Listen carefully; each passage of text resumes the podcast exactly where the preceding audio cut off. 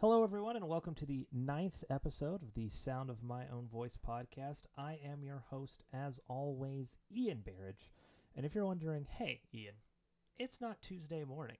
Well, you know, that's the same thing I told myself Tuesday morning. Hence why we're getting a podcast a little bit late. Decided I didn't want to wait a whole nother week, take another week off for the podcast. I figured I'd stealth drop it a couple days late um, just because I did want to get a podcast out this week. I actually had planned on it and had a bunch of notes. I just fucking forgot to record it. Uh, today is also my uh, four year wedding anniversary, August 13th. Uh, so, if you'd like to give me a wedding anniversary present, you can follow all of our socials uh, Twitter at TSOMOV Podcast, and on Facebook and Instagram, slash the Sound of My Own Voice Podcast as well as, or just if you want to, subscribe to the podcast on your podcast service of choice. We're on Apple Podcasts, we're on Spotify, we're on Stitcher, we're on TuneIn. Drop a comment, leave a review, say literally anything you want, because as I always like to remind people, the algorithm is never in our favor. And we must constantly be a slave to it. And in order to get any notice, uh, the engagement helps. So I'd greatly appreciate it if you like what you hear. If you don't, fuck it. Leave a comment on that too. Let me know how much you hate the filthy, disgusting sound of my voice. Uh, I'll keep recording this, but you know, it'll at least give me some traction. And you know, maybe it'll be a little bit of catharsis for you. You get to type out some mean things to an invisible person on the internet. I know how much everyone loves to do that, and an enemy is the bane of human interaction after all. Uh, so this uh, week's podcast um, is going to be a little bit of a story time um, podcast. I really liked how last week's podcast went in terms of just kind of doing a little bit of reminiscing and kind of bouncing ideas back and forth um, off of other people. Don't have any guests this week, uh, but I do have uh, kind of a, a, long form story to tell you guys uh, about a particular time period in my life. Um, and I have heard that uh, I am a okay to decent storyteller. So hopefully this won't be entirely boring, um, as it's not actually any commentary on anything. It's just going to be uh, stories about a very infamous, if uh, you knew me during this time period, maroon Chevy Cavalier. Uh, that is in fact the first car that I ever owned was a maroon slash burgundy uh, 89 Cavalier.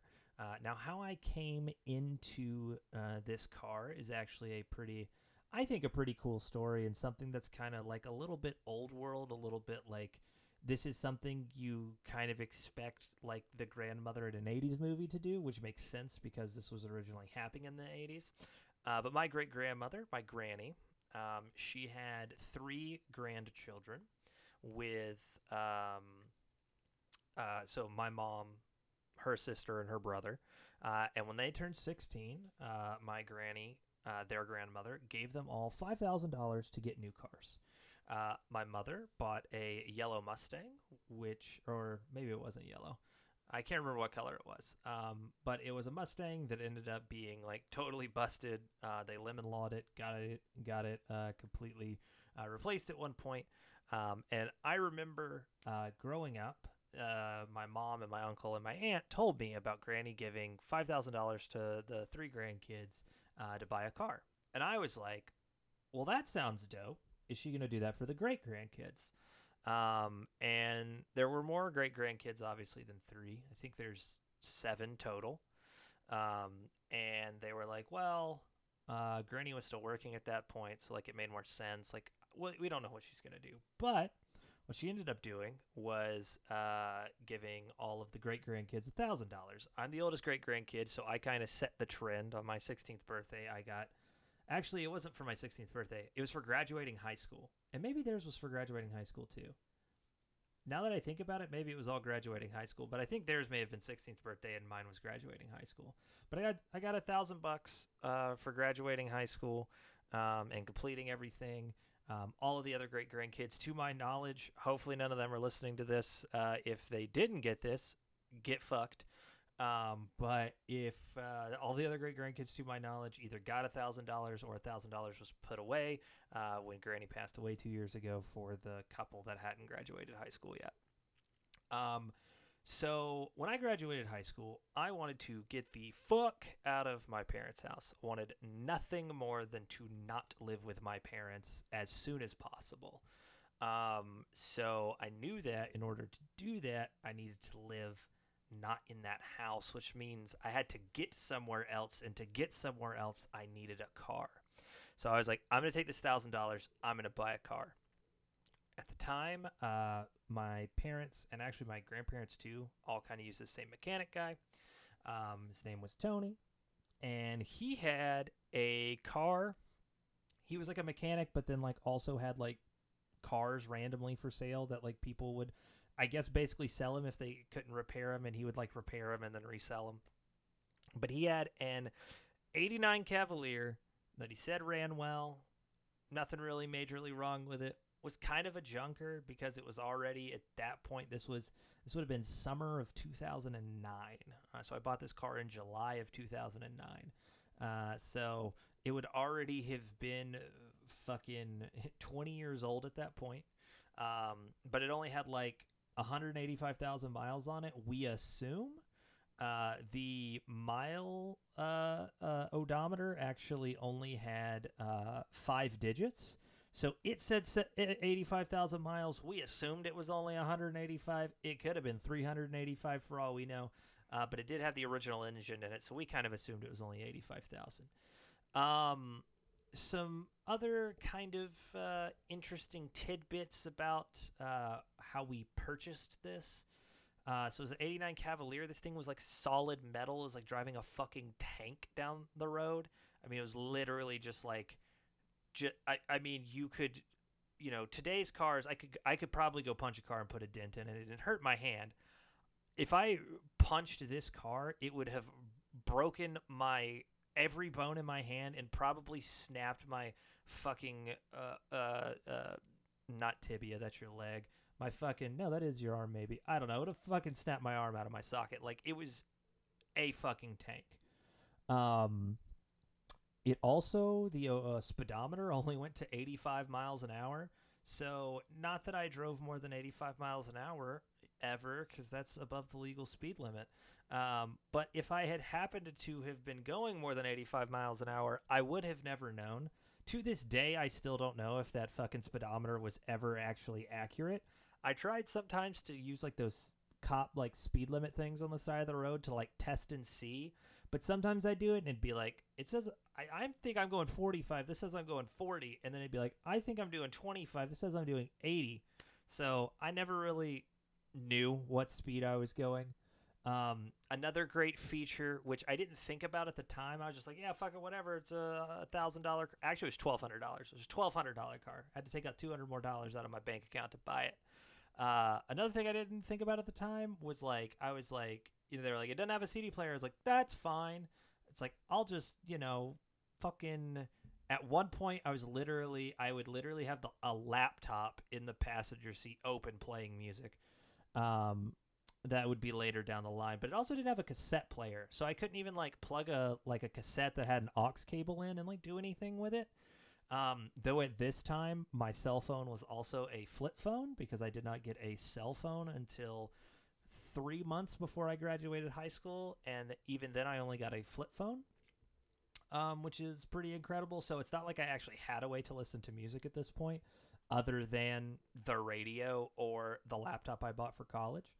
Um, but it was a decent car. Um, the other thing it didn't have was a gas cap, but that was easily remedied. I could just go buy another gas cap. Um, the but it drove well. Everything was fine um, about the car itself, and uh, so you know some cosmetic things. There were no hubcaps on the car. Uh, the paint was peeling everywhere, but like again, it's the first car. It's supposed to be a piece of shit, right? Like this is what the movies have taught me: is that you know you get a car, it's a piece of shit. Then you sell it, you get a better car. Like that's how my life's supposed to go. I'm just fucking, you know, barely working, struggling, you know, off away from home, this is going to be fucking great. and it took, I think, about three weeks before I realized that something was terribly wrong with the car. And the first thing we realized that was wrong with the car um, was that all of a sudden it was really hard to steer. And so we got into it, looked at it. Turns out the power steering had a leak. And so for about two weeks, I went through a quart of power steering fluid like every day or two. And I eventually was just like, fuck it. I don't have any money to replace the tubing or anything. I don't have enough money to keep buying power steering fluid. I'm just going to have to learn how to drive without power steering. Uh, this was particularly hilarious because it, this was about the time it dawned on me this car doesn't have fucking airbags in it. Uh, because there was not an airbag in the in the fucking uh, steering wheel, and there absolutely wasn't a passenger side airbag too. So these sort of things were kind of all coming together, and it's like it's cool. You know what? You don't need power steering. People drove without power steering for years on cars. I'm in Atlanta uh, you know, I'll I'll either be on the interstate or I'll be going so slow that it won't matter if I have power steering. Like, it's it's gonna be fine, and everything's gonna be okay. And honestly, the power steering never got fixed. I own this car from 2000, like I said, July of 2009 until January of 2014, and I never fucking fixed the power steering. And honestly, as you're about to hear, uh, it was probably the least of my worries uh, with this particular car.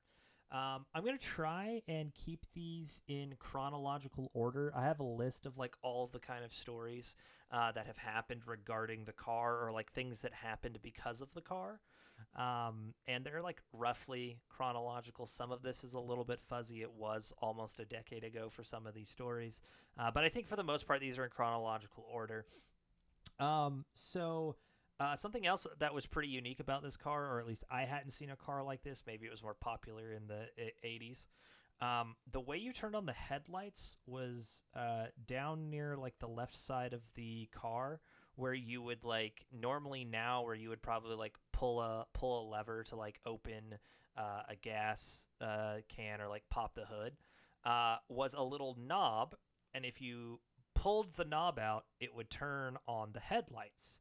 But if you twist the knob right and left, it would actually like dim or brighten the headlights.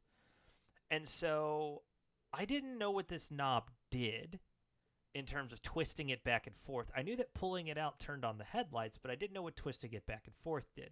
So at some point, I had twisted it to where the lights wouldn't come on.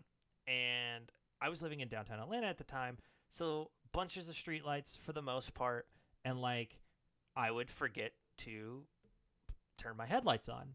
And in the first month I had the car, I got pulled over twice for not having my headlights on at night. Uh, the first time uh, was pretty just innocuous, just literally like I pulled out of a gas station three blocks, not even three blocks, a block from my house.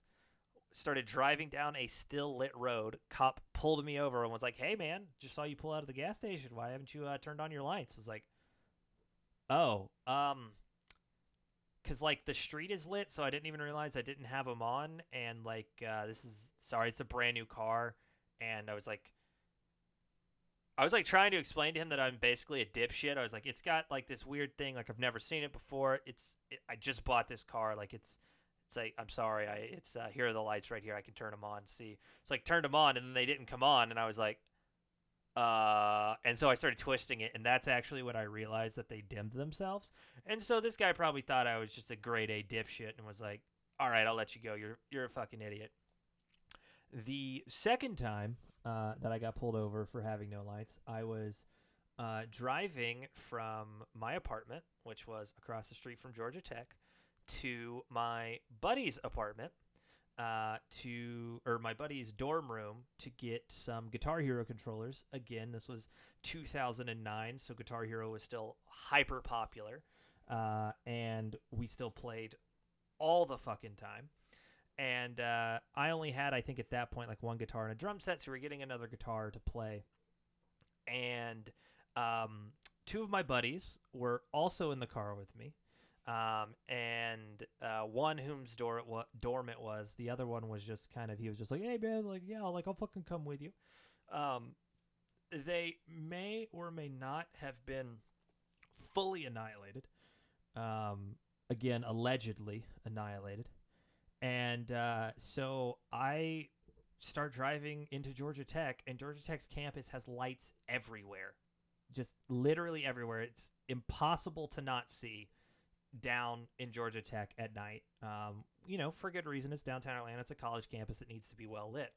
And so I'm pulling into the dorm, and cop pulls me over, and I'm like, "We're all about to go to jail, and I'm about to be so pissed because I am stone sober, and I'm gonna kill you guys because we're going to jail because you fucking idiots are in the car with me."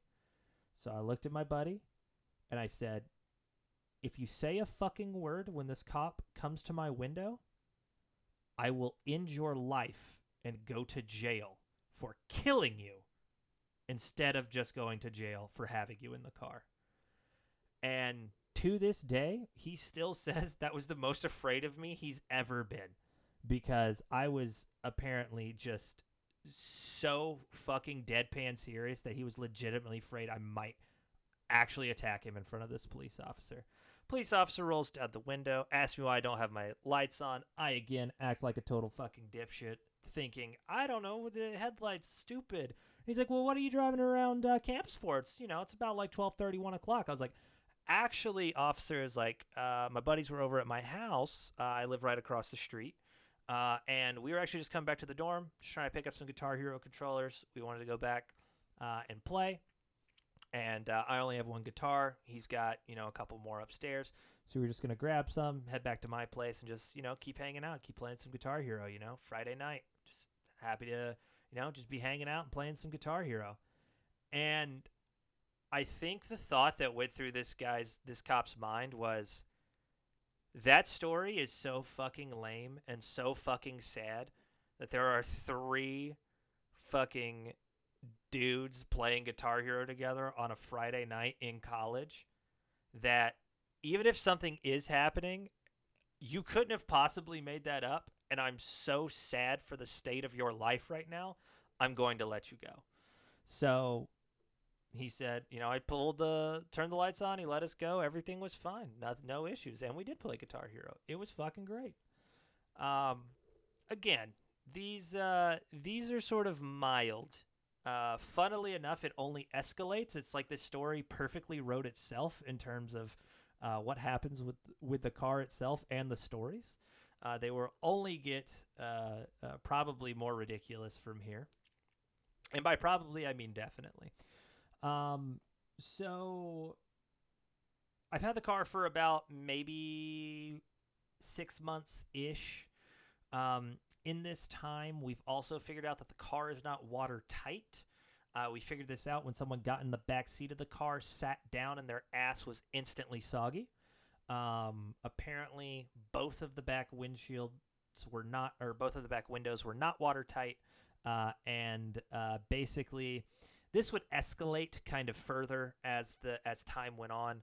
Um, at the very end of uh, this car's saga, uh, it was so not watertight uh, that in the winter there would basically be bricks of ice on the bottom of the floorboard because so much water would come in if it rained in the winter. And if it sat overnight, all the water would freeze inside of the car and it would just be ice on the floorboard, especially in the back seats.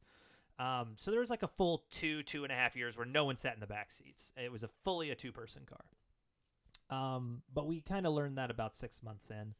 Uh, we also uh, drove to a uh, show um, in Douglasville at the Seven venue, which unfortunately no longer exists.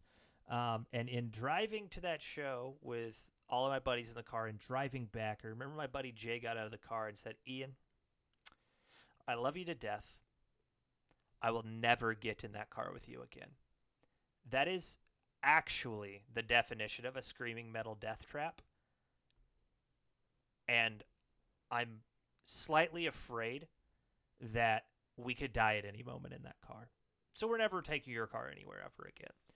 And that was probably one of the last times we ever did uh, drive my car anywhere. Honestly, I drove that car by myself most of the time because people were legitimately afraid to get in the car with me.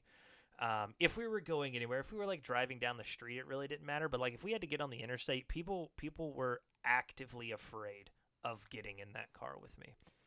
Um, also around that time, uh, a buddy of mine left a uh, um, a spice bag of oregano on the top of my car, uh, and I drove onto campus of Georgia Tech with this definitely not illicit substance on the hood of my car and drove around campus before I parked my car, realized what was on top of my car, drove back to my apartment, and proceeded to uh, basically scream until I was blue in the face about how if I had gotten arrested and gone to jail, uh, I would have sold his ass out and would never have felt even an ounce of guilt for doing so.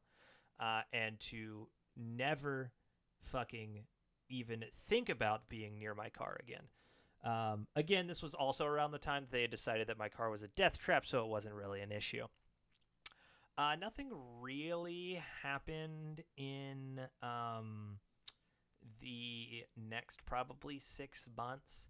I honestly don't remember if this next story happened in 2010 or 2000. No, it would have had to have happened in 2011 because, but that doesn't make any sense either because I don't know.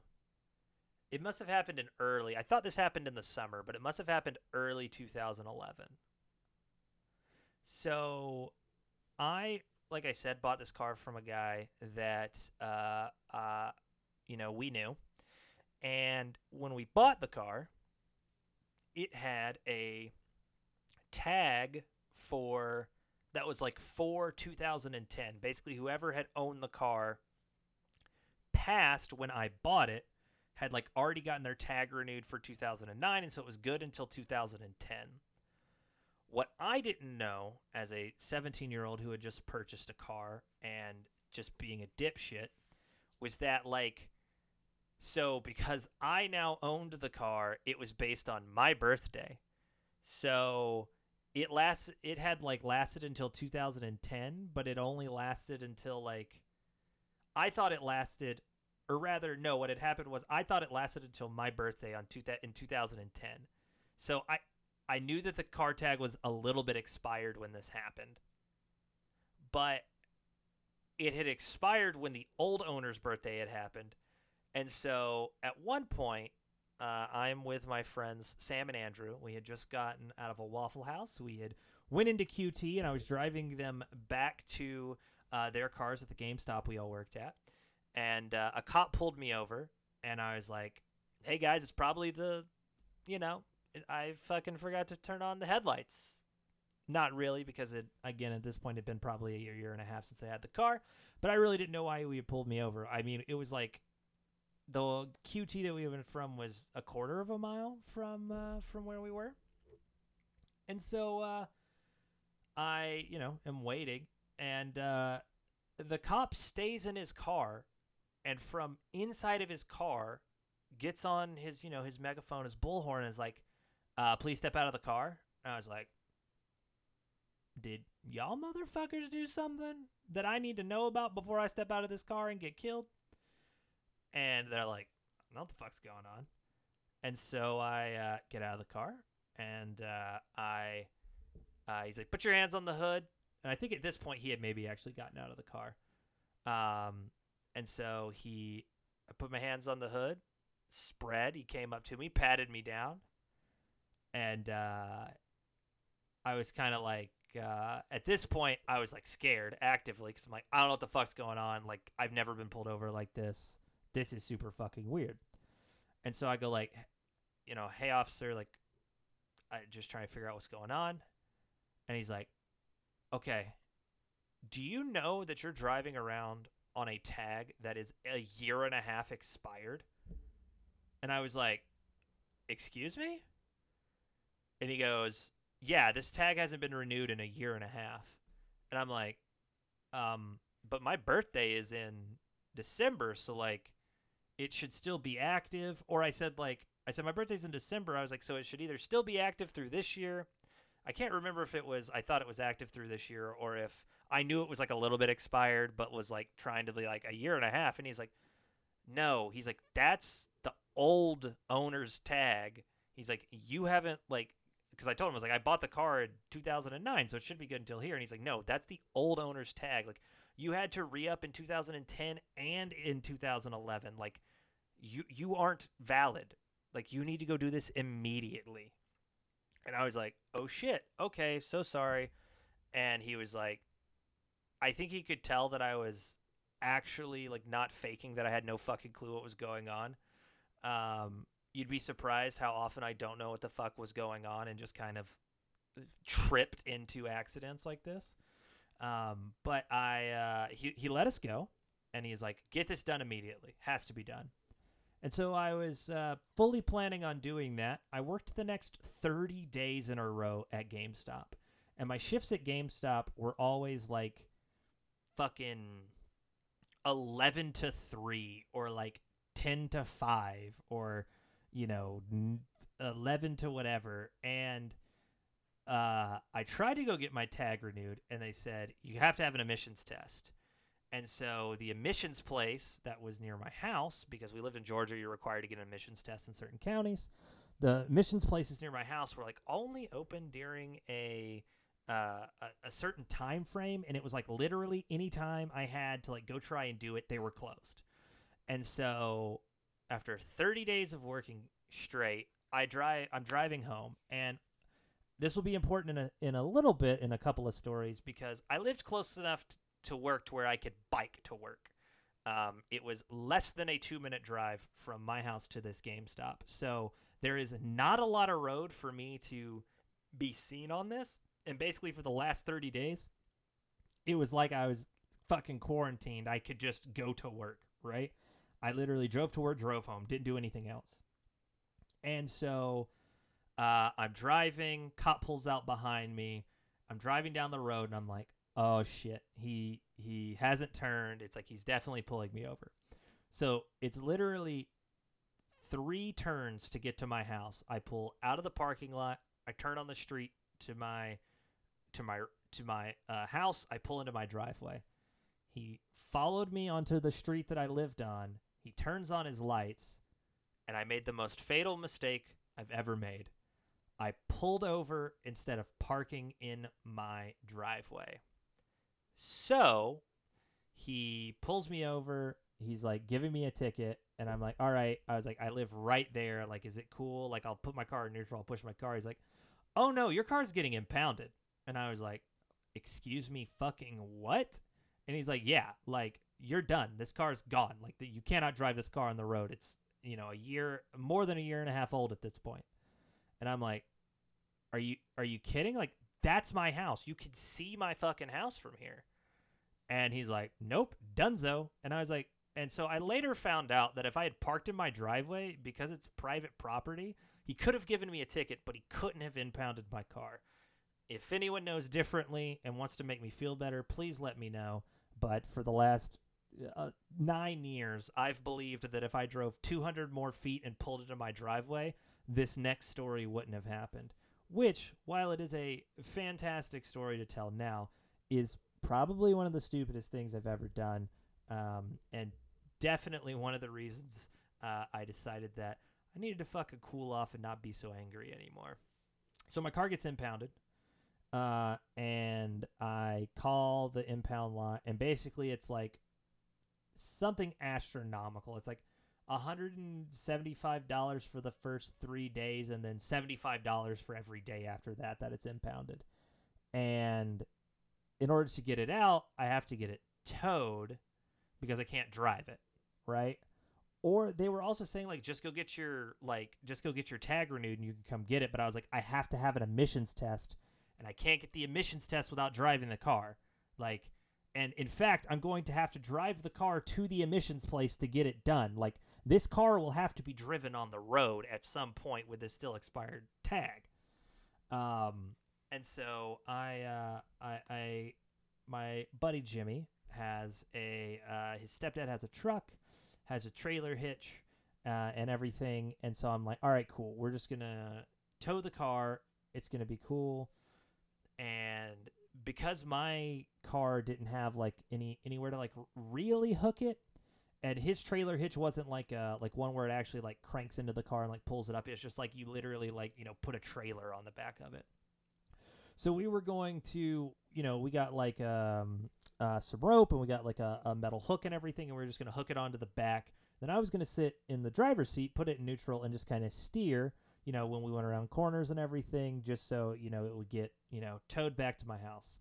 Um, the impound lot was like maybe 10 minutes from my house. Not a lot of turns. It was going to be a pretty easy drive. Um, so we get there and, you know, got my money ready, you know, telling the guy what's going to happen. He's like, well, how are you getting it out of here? And I was like, oh, this truck's going to, you know, tow it, blah, blah, blah. And he's like, well, that doesn't have like a, a towing like mechanism on it. I was like, oh, yeah, yeah, yeah. We're just going to, you know, hook it up into the thing and I'm going to, you know, I'm going to, you know, steer the car. And he's like, well, you can't do that it's got an expired tag. And I was like, Ex- excuse me? And he's like, you can't drive that car. And I was like, well, I'm not, I'm not driving it. It's, it's, it's being towed. I'm just, you know, steering it so that when it, when it turns, you know, it turns with the car inside of it. And he's like, no, that's driving it. You're in the driver's seat. You're driving the car. And I was like, well, no, because like I could put it into neutral and pull the keys out of the fucking car and it literally not be cranked and just steer. And he's like, You're driving it. I was like, So you're fucking telling me if I go onto the interstate and I fucking put my car in park and sit on the middle of 75, the big interstate in Atlanta, that I am driving the car when it is not moving. That if a cop pulled up to me and said, Sir, what are you doing? I'd say, Driving this car. I'm driving on the interstate at zero miles an hour in park. That's driving a car. And he's like, I'm not letting you fucking take it. At this juncture, I made a very poor decision. Instead of logic or reason or any of the other tools in my uh, arsenal of trying to get this car back, I chose anger. White hot, furious anger. I don't actually remember what I said for most of this because it was very much like I was just screaming at some point. Uh, but I do remember the beginning because I remember him walking in and I remember saying something to the effect of, You're a fucking bastard. You run some fucking podunk, uh, um, like, uh, uh, impound lot because you can't do anything else with your life. You're just a bunch of fucking thieves trying to steal money from me because you fucking think driving a car is sitting in the driving spot because, like, just insulting like his intellect, his occupation, doing everything you shouldn't do if you like want someone to actually do something for you. Um, definitely called him a fucking thief more than once. At this point, my buddy and his stepdad are still like hey man, we could try to like, hey, could you just like calm the fuck down for a second? And I was done. It was game over. I got in this dude's face. I was screaming at him. He's like telling me to back off. Uh, at uh, uh, and so like he's like gone into the thing. I'm standing outside of the the area now, just screaming into the wind. And at this point, the door opens, and a very large pit bull starts running towards me. I'm talking like if you have ever seen a movie with anything that is called a junkyard dog, that is what this motherfucker looked like. This motherfucker's like shoulder muscles are bigger than my entire leg. This dog is just fucking five chicken wings put together and just a fucking hunk. Like it is sprinting at me and I'm still screaming. And in a in a moment of pure unadulterated genius intellect 3000 IQ plays, I decide instead of quitting yelling, instead of running, which probably would have been a bad idea, then it would have thought to chase me, right? I think I subconsciously was like, I can't run. I've kind of like fully sent. I have to kind of stay here because this dog's probably about to like fuck me up. And instead of, you know, doing something like kicking it in the throat if I really felt threatened or like, you know, trying to do anything to like harm this dog in a way that it was going to stop it from killing me, I decided to get on my hands and knees, yes, all fours. And as it ran at me, I, from the very depths of my soul, and as loud as I have maybe ever screamed in my entire life, just yelled fuck at this dog. And just kept yelling fuck at this dog. And kept saying fuck you and screaming at it. At this point, I guess they kind of thought like, this man might legitimately be like insane. Does he have a weapon? Is he going to kill us all? Like, what the fuck is going on?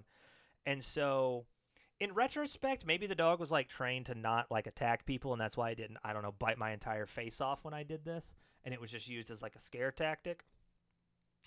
But at this point, my buddy's stepdad is like, hey man, like, you got to calm the fuck down. We like got to get out of here. Like, this is like, this is like, this is getting we're about to be on cops bad. And at this point, now he's like trying to pull me away. I'm still screaming. There's a dog barking at me. This dude's son comes out, the guy that owns the junkyard. And this dude is like got an American flag tattooed on his arm, is wearing an American flag shirt, has a Marine cut, has like dog tags on, and is built like fucking Guile from Street Fighter. This dude is a walking poster. And this man comes out to me, looks me dead in the soul, and says, You're never fucking coming back here. If I ever see you again here, I will immediately call the police. You cannot come get your car. You're fucking dead. And I was like, Hmm, I don't want to die today. Seems like a poor decision. And he like walked up to me and was like nose to nose with me. And I'm six one and a half on a good day and my license says six two. This dude was like six five and was like staring down at me, and I was like, mm, yeah, okay. Like at this point, my brain had sort of like kind of taken back from the anger, and I kind of understood that everything I had just done was utterly foolish, and that I was lucky to not be crumpled in a dumpster behind this place and forgotten about. Um, but suffice it to say, I uh, didn't get my car back that day. Um, I still maintain that I wouldn't have been driving the car home. Uh, but I think my dad had to go get it from them. I think they actually charged me an extra 150 bucks for the car. Um, and at that point, I had paid almost half of what I had paid for the car to get it out of impound. And I almost told him to fucking keep it and that I would just find a new car. Um, but we did get the car back. Uh, not very long after this. And honestly, I can't remember if this happened before or if the other thing happened before, but I'm pretty sure it happened after I got the car back because I remember getting the car back and then being so fucking pissed that this happened. Um, in like the span of six weeks, this car just like shit itself. And if it did happen after it came out of the junkyard, I'm almost wondering if they fucking did something to it. But uh, I blew out three different tires in one week driving to work. Um, I blew out one on the road to go to work. It like blew out. Uh, my back tire blew out. I skidded into like the dirt off the road and then managed to get back on the road and then stupidly drove my car to fucking work not realizing that my tire was like fully fucked. Again, it was only like 2 minutes away so it wasn't too bad. Another time I pulled into the parking lot at work and there was like two lanes that you could park down and you basically turned left into work and then immediately turned right and then immediately turned left to get into like this second lane of parking. And when I turned left, I literally drifted across the entire parking lot because my left tire blew out and I just slid across the parking lot. I uh, parked my car and left it there for about a week and a half. This is where it's important that you know that I could bike to work because I regularly biked to work um, during this time. and then one day on a hill on the way to work, my car just broke down at the top of the hill. It was a four way stop, and I was on the side of the hill where I was literally like, if my car shit itself, I was gonna roll into the car behind me, uh, and it like cracked down, and I like, you know, slammed on the brake through the car and parked, tilted my head out, said, "Hey, I'm broke down. Please go around me. Um, I don't want to hit your car." And so I finally got the car brake cranked back up, got it to the parking lot of work, uh, and it sat there for probably four weeks while we figured out what to do with it. I think all in all, this repair uh, probably took another 900 bucks uh, to finish. So it was like every time this car broke down at this point, I was like basically buying another one of these cars, uh, or like half of one of these cars. Um, but in the time that I was biking to work, uh, something interesting happened to me that has never happened to me since. Um, so again, not very far from work. Uh, so I'm I'm biking, and there's a car. Uh, it was like at a stop sign, and I'm like still biking. And so I'm like going past the stop sign, biking along, and I see the car kind of uh, pull up um, across from me. Now I did the thing you're kind of not supposed to do. I biked against traffic.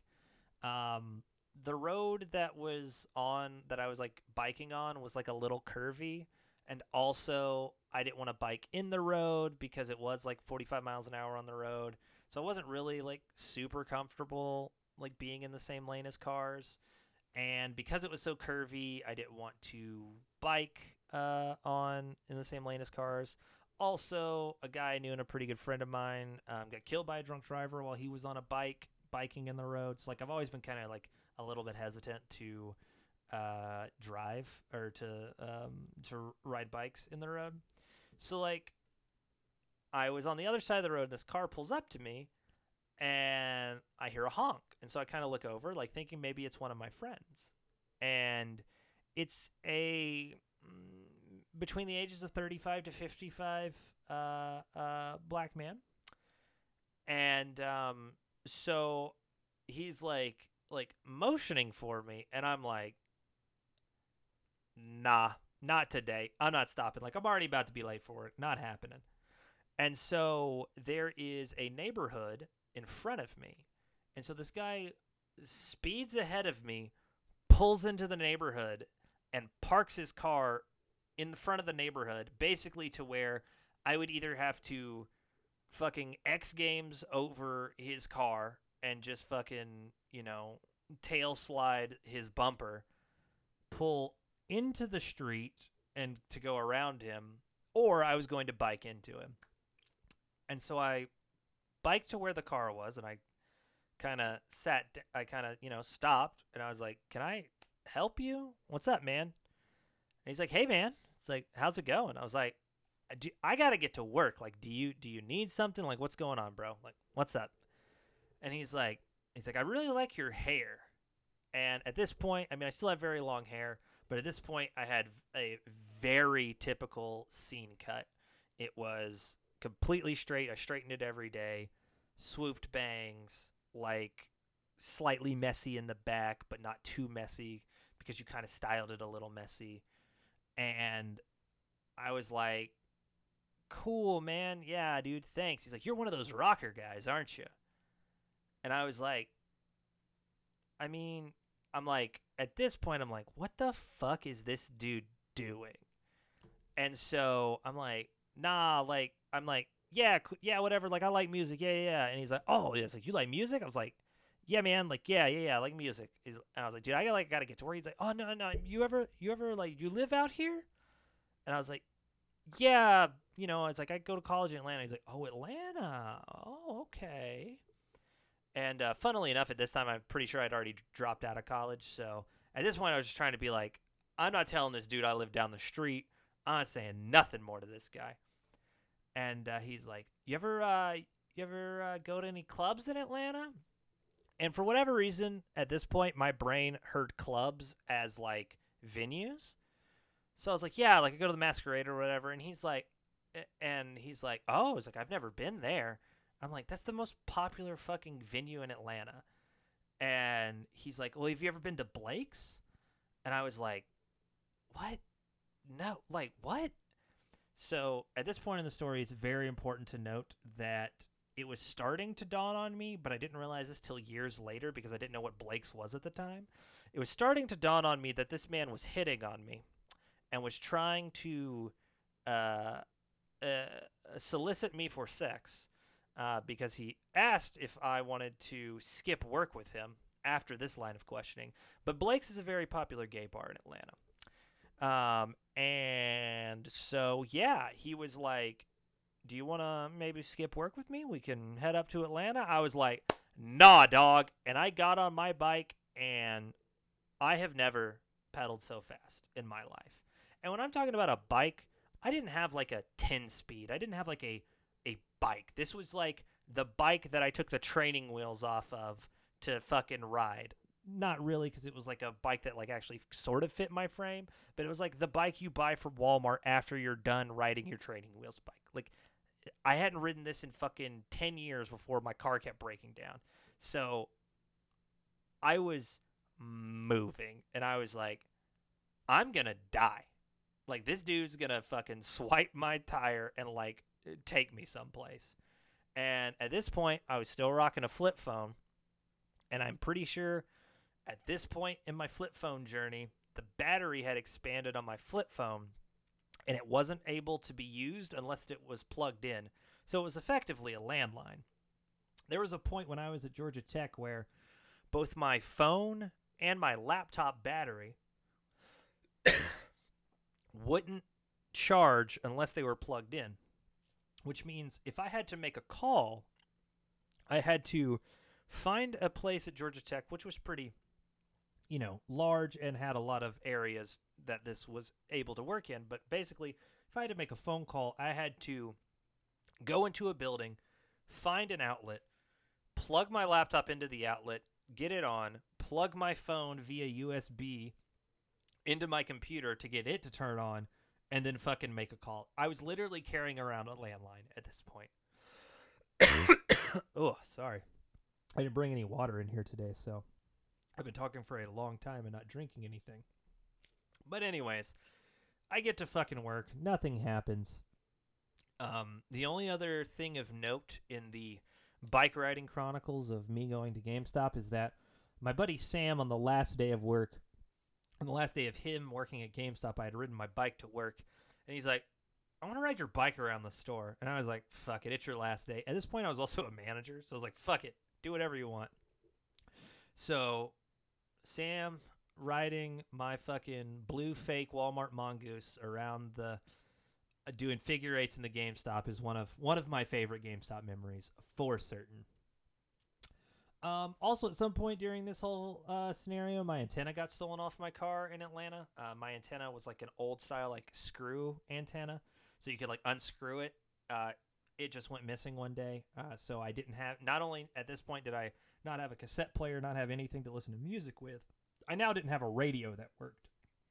This is when I started bringing laptops or literally anything I could with me. I think at one point I brought my old CD player and literally wore headphones in the car to listen to music. Um, also around, um, I'd say now we're probably into. No, this would have all still been the the summer of 2011. 2011 was a horrible fucking year for this car. Holy shit. Um, about the same time, I also a horrible year for me making decisions. I uh, uh, a girl I liked, I was driving her uh, to her quote unquote friends, aka the dude she was cheating on me. Uh, not really, because we were never in a relationship, so it wasn't really cheating. But the dude that she was uh, not having her chauffeur around uh, to other dudes. Uh, his house um, in a part of town I had never been to at this point because it was like 30 minutes north of Atlanta.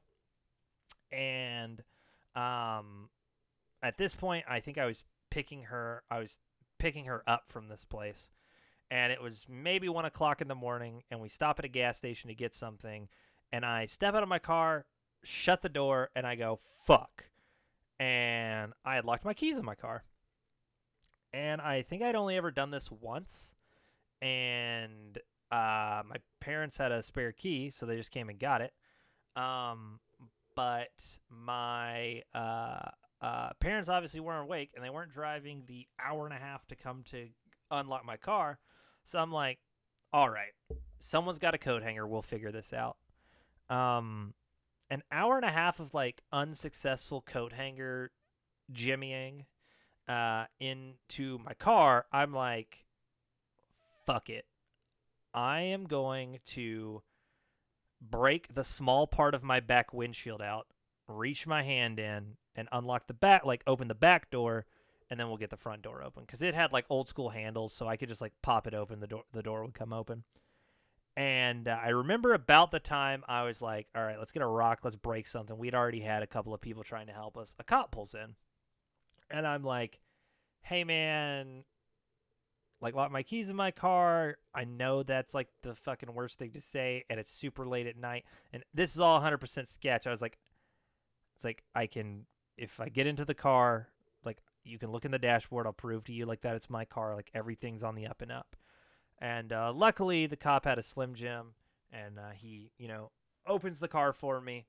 And, uh, you know, I'm like, thank you, thank you, thank you. He's like, what should you have done if I wouldn't have come? I was like, well, I was actually looking for something to break open this window. And he goes, and I'll never forget this because it was so funny, the, the answer I had. Because he goes, I go, I was about to break this back window. And he's like, nah, man. He's like, break a windshield. That costs less to replace. He's like, that's a, that's a custom piece of glass for that little small window. That's the most expensive piece of glass in your car.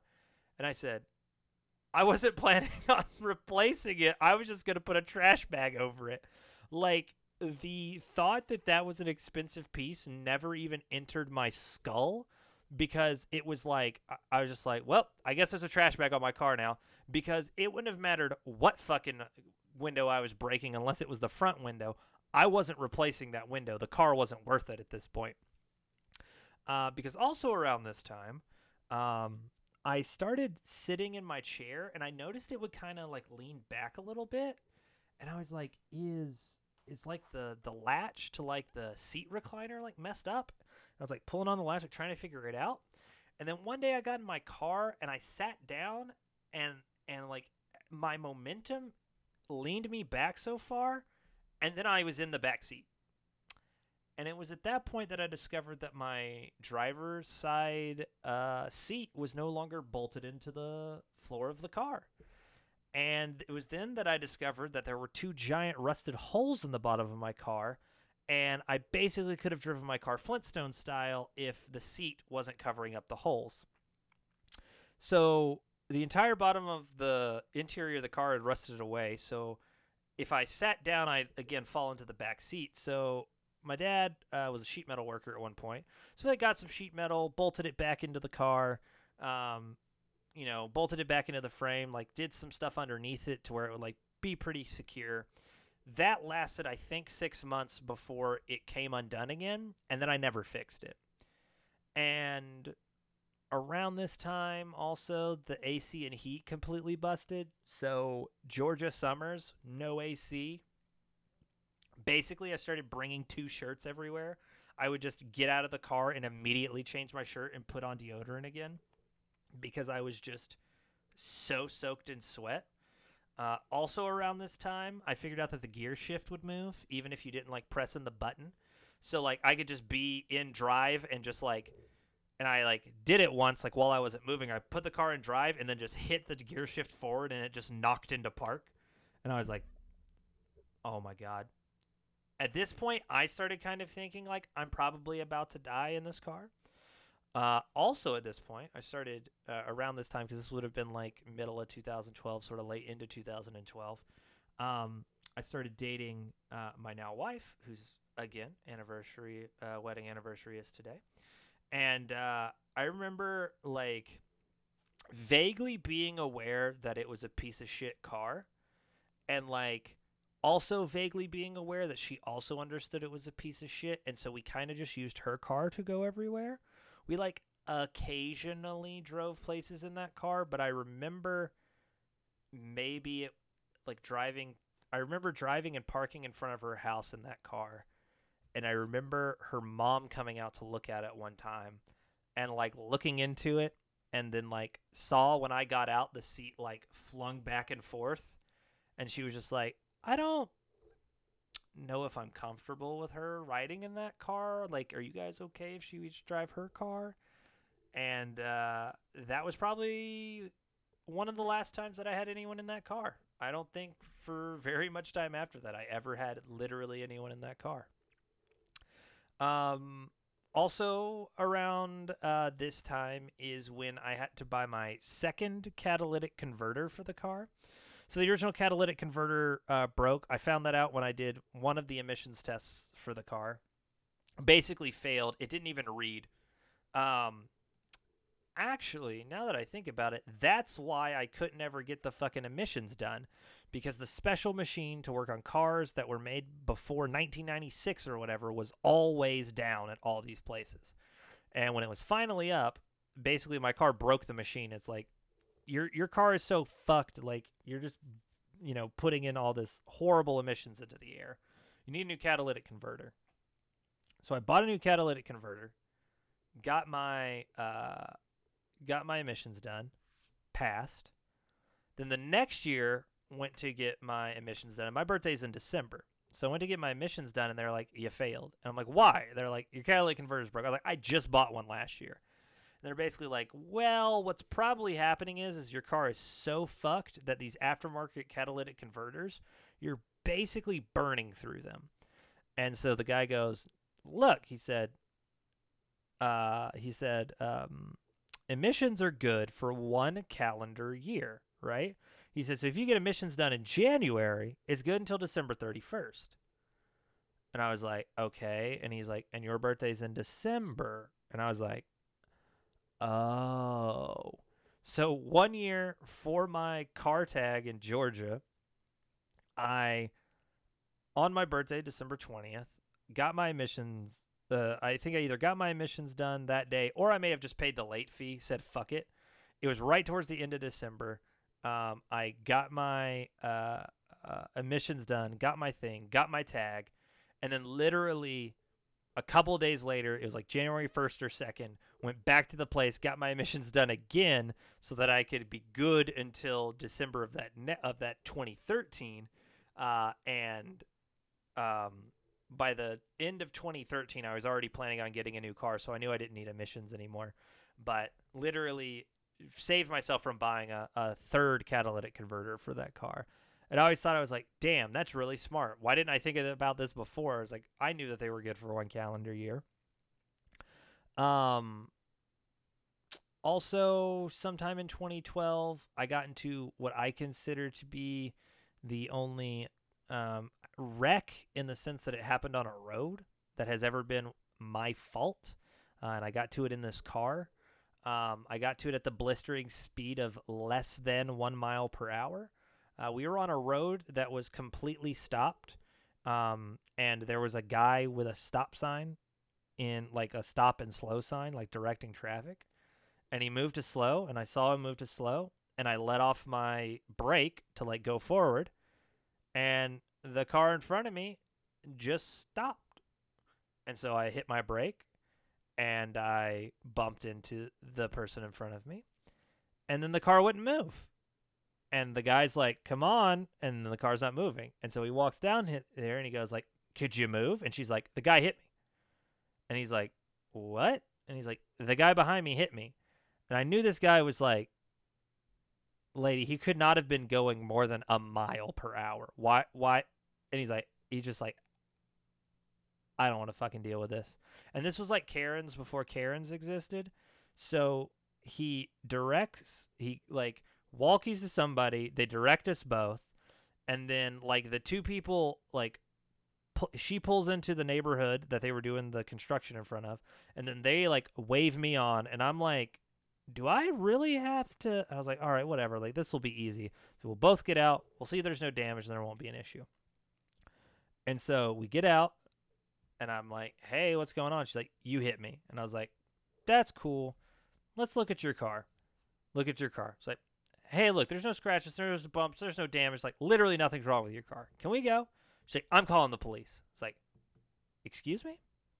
She's like, I'm calling the police. This was a wreck. I need to call the police. We need to get our insurance involved. I was like, ma'am, it's like, you, know there's no damage to your car, right? Like, what what's the insurance to pay for. There's no damage to your car. She's like, I'm getting the police here.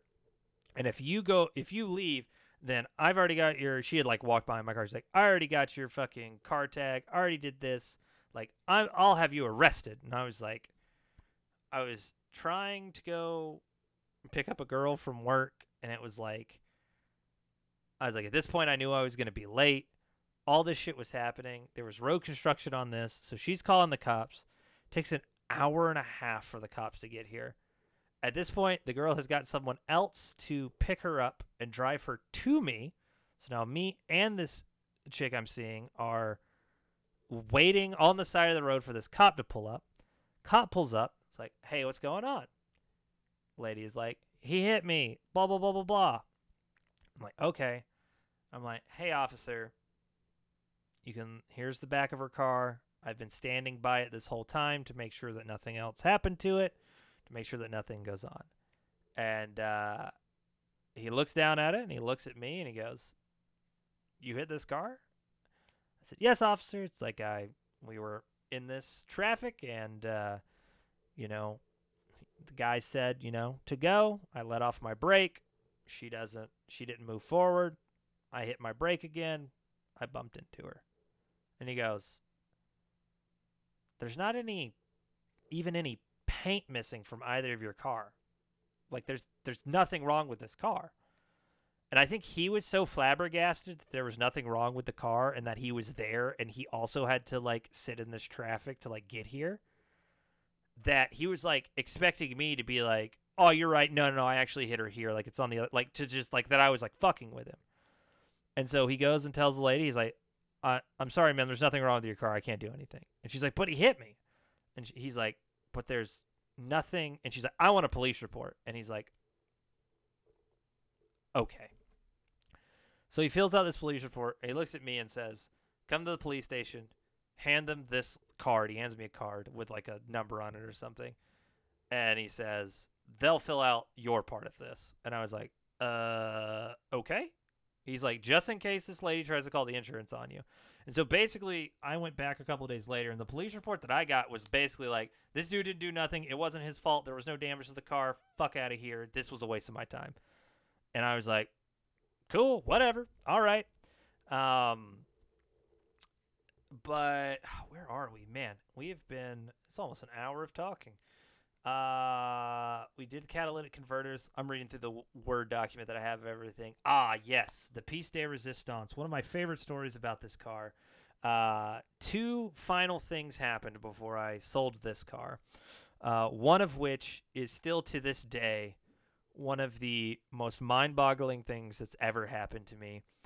And really just set the stage for this point in my life. I had just gotten a job as a temporary retail worker uh, at, at, at a Microsoft store. And um, I was driving 50 miles to and from work every day. Um, actually, I guess at this point is probably closer to like 40 because I hadn't moved to the other store yet.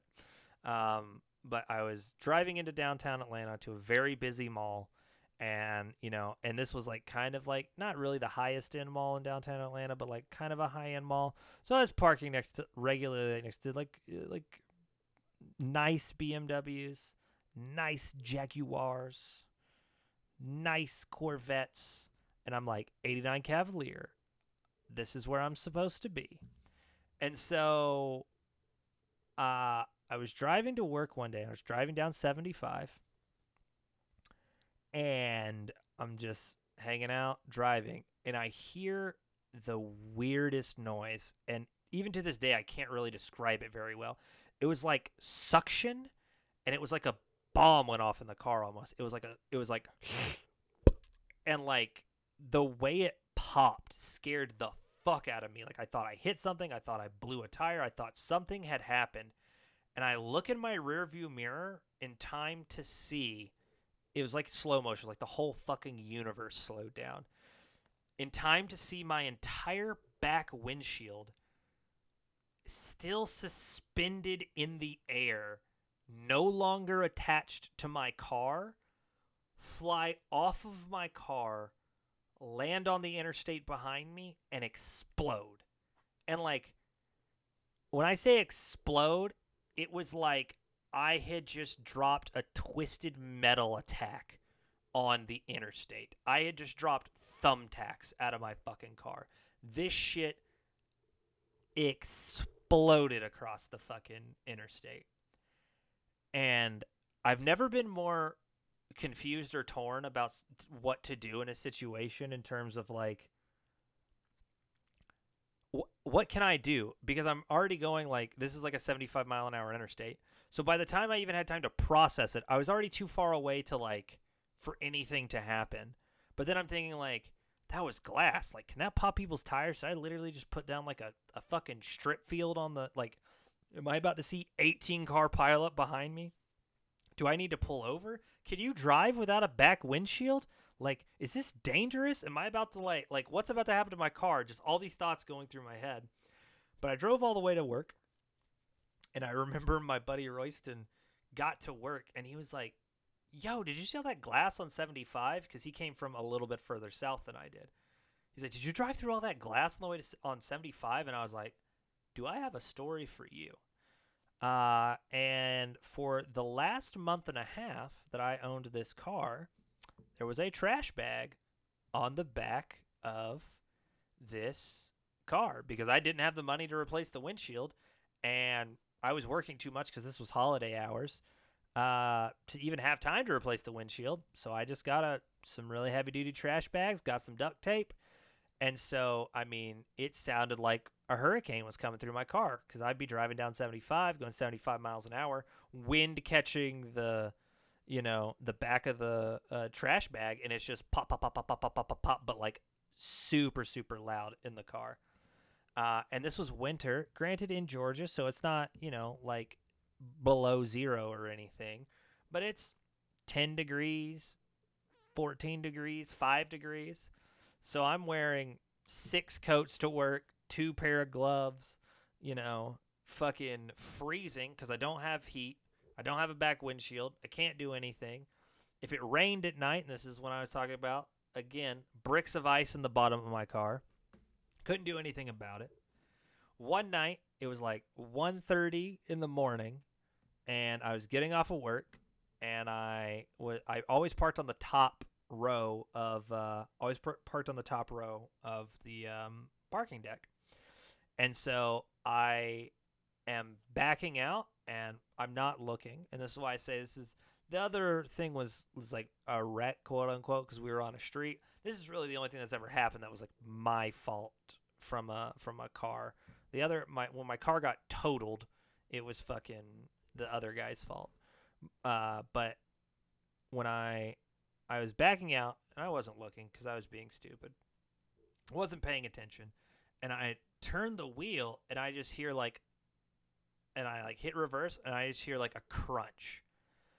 And I look back and there's a car now behind me that I have now hit. And so I pull forward and I'm like, fuck. All right, let me see what's wrong with my car. So my door is dented in. Dented in so bad that I would get into my uh my passenger side door from here on out. Additionally, my uh, side view mirror was basically hanging by a thread. Um, it would go on to basically, I pulled it up and just wrapped duct tape around it. And then that was my side view mirror for the rest of the time that I had the car. But I remember looking at this other car and being like, all right, what's wrong with this? I'm like, okay. So I just hit like kind of the side of their car and like yeah their their bumper was a little messed up and there was some a little bit of glass from the uh uh because i think i cracked their headlight. And i was like it's 1.30 in the morning. This is where people's ethics are tested. This is where i could drive away and no one would ever hear it. Another thing of it. And i'm like looking around. I'm like maybe there's a camera here I guess since I work here, there's a pretty good chance they catch me, but like, there's not even, I don't even know if the person will notice until they've driven off, like, you know. And I go, I'm going to do the right thing. So I call the police on myself like a fucking dumbass. Like, very other few people would at 1.30 in the morning. Uh, one thing I do do uh, is the car was slightly askew from the parking spot, and I was like, "This is weird." So I I basically like used my body weight and like jostled the front of the car back to where it was like in line with the uh, in line with the lines, and I was like, "That looks better." And so I get there uh, or the cop gets there and he's like, you know, what happened? I was like, I was backing out, didn't see him. He's like, hit the car, blah blah blah. He's like, all right, well, we'll call the, um, you know, the the directory in the mall. We'll get the people on the phone. Like they have a directory of everyone who works here's license plate. And since it's 1.30 in the morning, it's gonna be a person that works here or someone who parked here overnight, and it's illegal to park here overnight. I was like, okay. So they were like, they called the person couldn't get in touch with them, nothing. And I was there for like 30, 45 minutes at this point. And I remember the cop goes like, "Cool, I've written everything up." He goes, "I'm giving you a card with my number on it and the case number on it. I'm going to take this card with the case number on it and I'm going to put it on their windshield. Give us a call in a couple days. If you don't hear anything and we don't call you, don't fucking worry about it." And I was like, "Really?" He's like, there's nothing we can do. You called it in. There's no one here to tell us that you actually did this. We can't force you to pay for anything, so fuck it. And he was like, filled everything out, put it on there, drove away. And at this point, I also hadn't driven away. And I was like, now wait a second. I could just take this card off this dude's windshield. Like, this cop is real fucking trusting then I'm not about to do some fuck shit. Like, take this tag off and just, you know, well, it never happened now. I guess the guy never called you. Wow, crazy. But again, this is where ethics are tested. And I have a saying, and it's this it's always maintain the moral high ground. Because if nothing else, you can argue with people from the moral high ground. Even if you don't want to, do the right thing so that if someone tries to call you out on something, you can argue from a position of moral superiority. So I left the card there and I never got called. And two weeks after that, I was told that I was being offered a full time position at Microsoft. So I went to uh, a car dealership uh, where uh, my now wife's uncle worked. Got a deal on a car. Said, "Yep, I work at Microsoft. Woo, fancy, right?" It's like I'm a fucking retail worker, and they're like, gave me a great rate. Got a new car. Never got called back from Microsoft. In fact, um, took another four and a half months before I was hired at a different store that was brand new opening. Uh, but that is, in fact, another story for another time. The end of this story is that uh, after the windshield, after the no power steering, after the seat not being bolted into the floorboard, the no radio, the ice bricks in the bottom of the back seats because it wasn't watertight, the side view mirror being duct taped on, and a litany of other small issues. Uh, it finally just quit cranking, finally just wouldn't turn on, and it sat in the road in front of my parents' house for about two weeks before I sold it to a scrapyard for the paltry sum of $300. And that was the end of my maroon slash burgundy 89 Cavalier. A short four and a half years of my car owning journey, um, but quite easily the most adventurous one.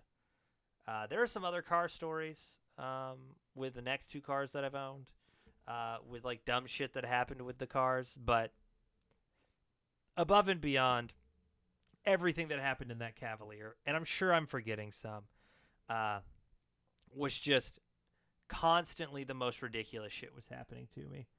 And it was great too because I really leaned into the like I'm broke as fuck. I'm driving the shittiest, most garbage ass car I can And I even remember in high school saying like I want a shitty car because I want like that experience of driving like the piece of shit car, right? Um, and so like I like kind of romanticized driving a death trap, uh, but it was it was a great time. It got me from point A to point B most of the time, and really for twelve hundred dollars, that's all I could ask for. So that has been again the tale of my Chevy Cavalier cranking in at an hour and 15 minutes. I actually thought it was going to be shorter than this, but there's quite a bit of history there. That's four and a half years of of my life surmised very shortly. So if you like what you heard, I'll ask one more time. Give us a little subscribe, give us a little comment if you like, like I said. Uh, you know, hit us up on uh, the fucking website. Leave a comment on the website. Why not? Let's do it. Soundofmyownvoice.com. Soundofmyownvoicepodcast.com. I lied. Uh, but yeah, I think that's going to be it for this week's episode. We got a big milestone next week. We got the 10th episode hitting double digits in, you know, not as many weeks, but you know what? Double digits. And since I started this in quarantine and we're still in quarantine, that means it's been double digit weeks and quarantine still exists. And that makes my heart sad.